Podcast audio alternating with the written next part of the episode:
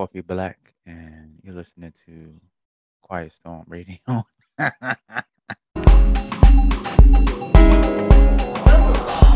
Joining me, we have a very special guest. We have a 10 year teacher veteran for the New York City public schools here with us. She is an IEP teacher and also the host of Fun Time with Ms. Johnson.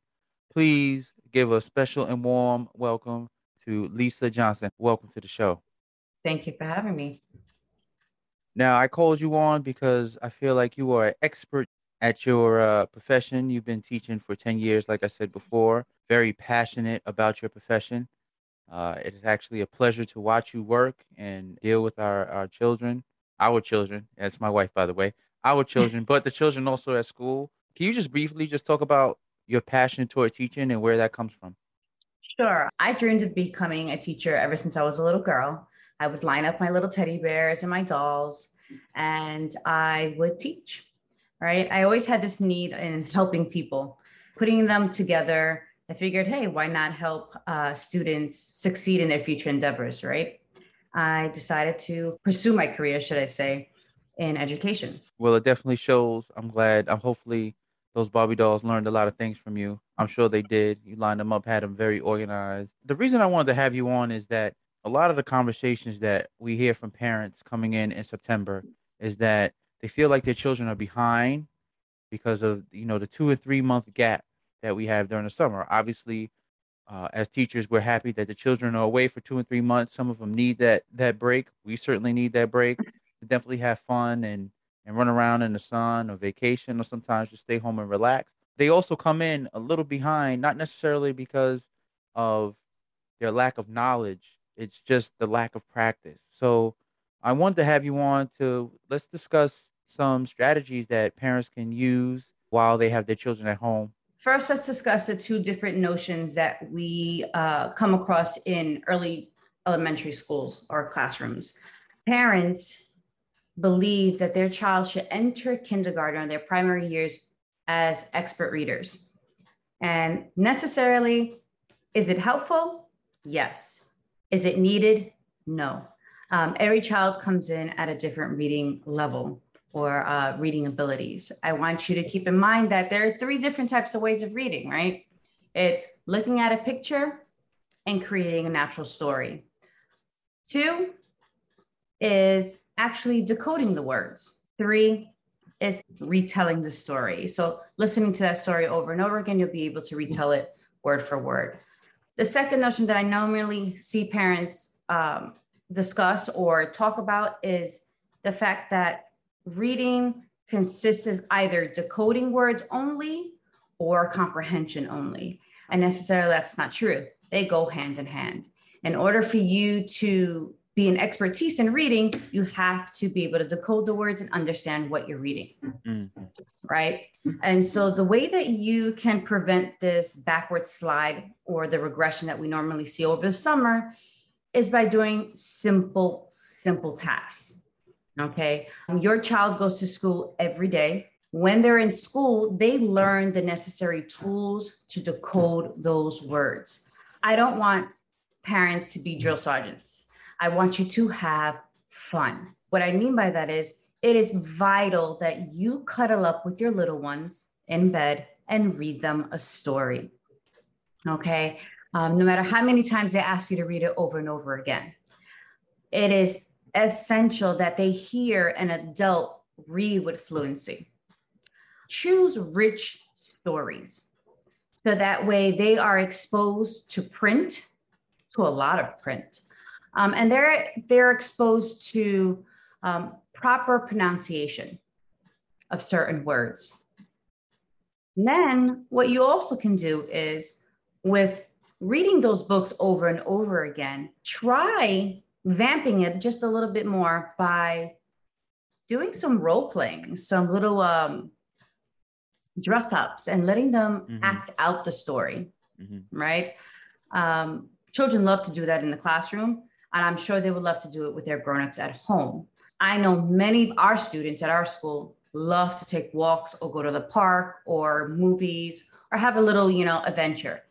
What you can do is use the natural signs that you see outside and read it to them or have them go to the grocery store and read the package if you want on a favorite treat that they like or at you know go to the park and say you know well what are they doing? Oh they're filling up a water bottle. This sign says water fountain. Just to provide them with exposure to print. And then print is not just in books. Print is everywhere mm-hmm. right? Yeah. it helps you find directions. It tells you where to go. It helps you to read what movie you're going to choose. And so those are ways that you can help them be exposed to print and literature in general right? And those are simple tasks now we only don't see that backward slide in in reading. We also see it in math as well. Hmm. But not as much. And so what you can do with math is use real life situations. If you're going for a walk i see six windows two are broken how many are left? And so there are fun ways that you can make sure that your child is picking up concepts, but it's not in a drill sergeant way, right? And so children uh, tend to feel a little bit more comfortable and have more fun doing these things. And so the mm-hmm. backward slide is is not as naturally seen at the beginning of the school year because it's not tedious or boring to them.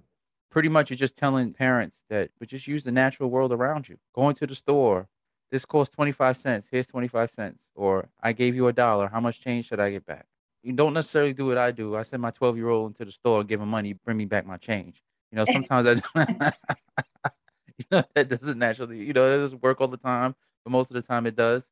But definitely, you know, there's print on signs, there's print, you know, on store buildings. You know, when you guys go out and get your fancy lattes, have your kids read the menu. Tell them, show them what a matcha latte is. It's very good you know, things like that. Parents should feel more comfortable knowing that you have the knowledge to do what any teacher is doing already. is just using the natural world. When your children are with us in the classroom, you know, we have our textbooks, we have our lesson plans, but a lot of the rich learning that happens is through conversation, through connections, through the natural, through the real world. Parents, you are already naturally teachers. They're watching you. Okay. Also, I love the idea of role playing and and things like that. You know, my son running around and thinks he's the Hulk.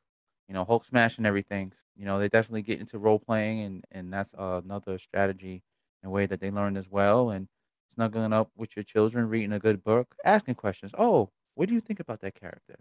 What do you think is going to happen next?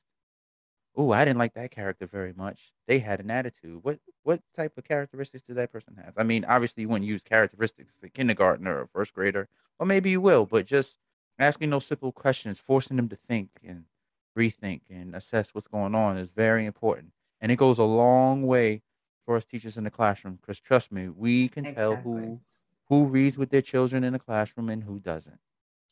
Exactly. And this also extends to upper grades and middle school as well.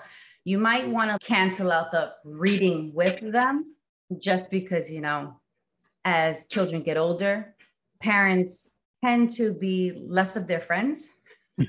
you know, I would say have them read the book on their own. Yeah. Parents, if my advice to you is get some cliff notes, read those cliff notes mm-hmm. so that way you have an idea that when you come to ask them questions beyond the text. And when I say beyond the text, I mean questions that are not written in black and white, and you may have to use context clues within the text to answer those questions. Right. You want to be able to understand what they're reading so that way you can provide them with the rich, high order thinking questions, like questions that you had just mentioned before. You know, why do you think that character is feeling the way he or she is feeling? And it won't say it in the book but you would use the pictures to help you. You would use maybe a clue that the author had left you reading in between the lines, basically. That is also vital when it comes to children who are in middle school and older, is asking those rich questions so that way their comprehension extends beyond the literal. Mm. You want to push them beyond the literal, right? Elementary school, it's okay to be literal. Mm-hmm. But when they get older, you want them to push beyond the literal questions. Uh, that's great. Uh, I love that. And this year I was fortunate enough to do a little bit of book club with the eighth graders. I find that I might start to do that with my own kids, or I encourage that with other kids. Find find a book or find a genre that your kids are into and read the book together. So you guys can have like a mini like secret cool book club. You know, you can be Mhm. secret cool book club with your middle schooler in high school, but they won't tell their friends, but it's okay. You'll still be cool because you're doing something with them and that they're interested in. You may not be into science fiction, fantasy, Star Trek things, but your child might be into it. So you just might as well just read it. And then that also creates a bond, a connection with your child, especially for the older kids who developing their own sense of independence. They want to be with their friends. They're finding out who they are as a person. If they're picking up on something that helping them express themselves, then you should read it too. You should kind of be into it too, just to see where they are at and try to point them in a direction to try to give uh, helpful advice. So, do you have any more gems for us, Miss Johnson? Things you could think of. How about this? What if parents are home? It's a rainy day. Do you have any websites you could think of off the top of your head that can help parents out? Easy access. Sure. Sure. So for little ones, you can use Raz-Kids, which is incentive reading site where they can choose level books and you can get that information from their teachers. You can use those level books to have them be read to them or they can read it independently. Um, they also can take comprehension quizzes as well as receive stars so that way they can build a robot, right? What kid doesn't want to build a robot? I, I want to build a robot. right? I'm a grown man and want to build a robot. I'm sorry. Go ahead. And wa- and watch these, you know, robots dance and do fun things. As many stars as they get, they can do different things with that robot. Teachers also can listen in to those recordings. So it's um, a homeschool connection type of site. There's also Epic, which is a site where they can choose any range of books. Um, these are just fun reads.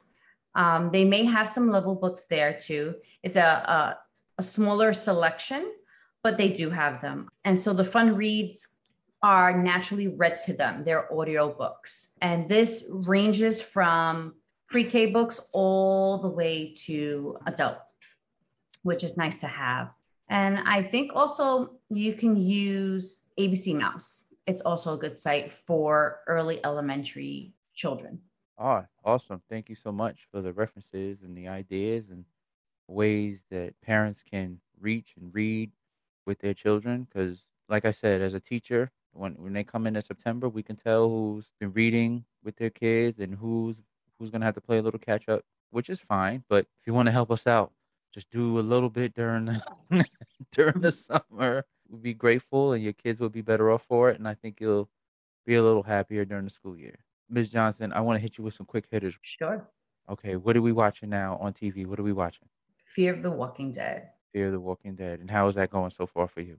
Pretty chill.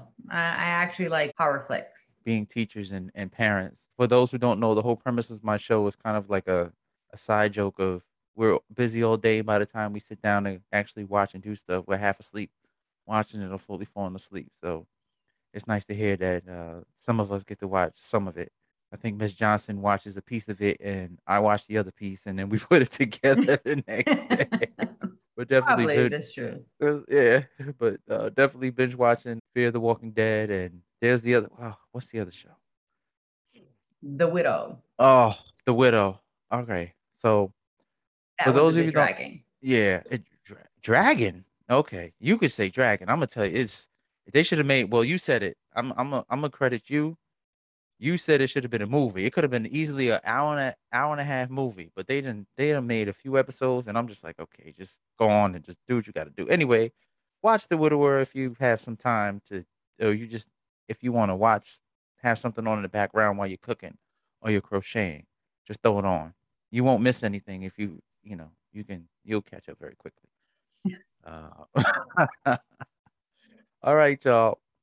That's it. I want to thank Miss Johnson for coming on. New York City teacher, public schools, did great work during the pandemic. Her kindergarten kids loved her. Parents and admin all the same. Uh, this is my flower segment. I love the flower segment. We appreciate your work and your dedication. Highly organized brain, bigger heart. Kids are always in good hands when in Miss Johnson's class. I know my kids are in good hands with you as well. Hey, hey. I'm gonna take you on a date later. I'm leaving this in the episode too. Don't say nothing. I'm leaving it too. All right, y'all. Check us out on YouTube, Spotify, and Apple Podcasts. And also check out and like and subscribe to my channel. Also like and subscribe. Fun Times with Miss Johnson. Put that link in the bio in this episode. And I will talk to y'all later. Peace but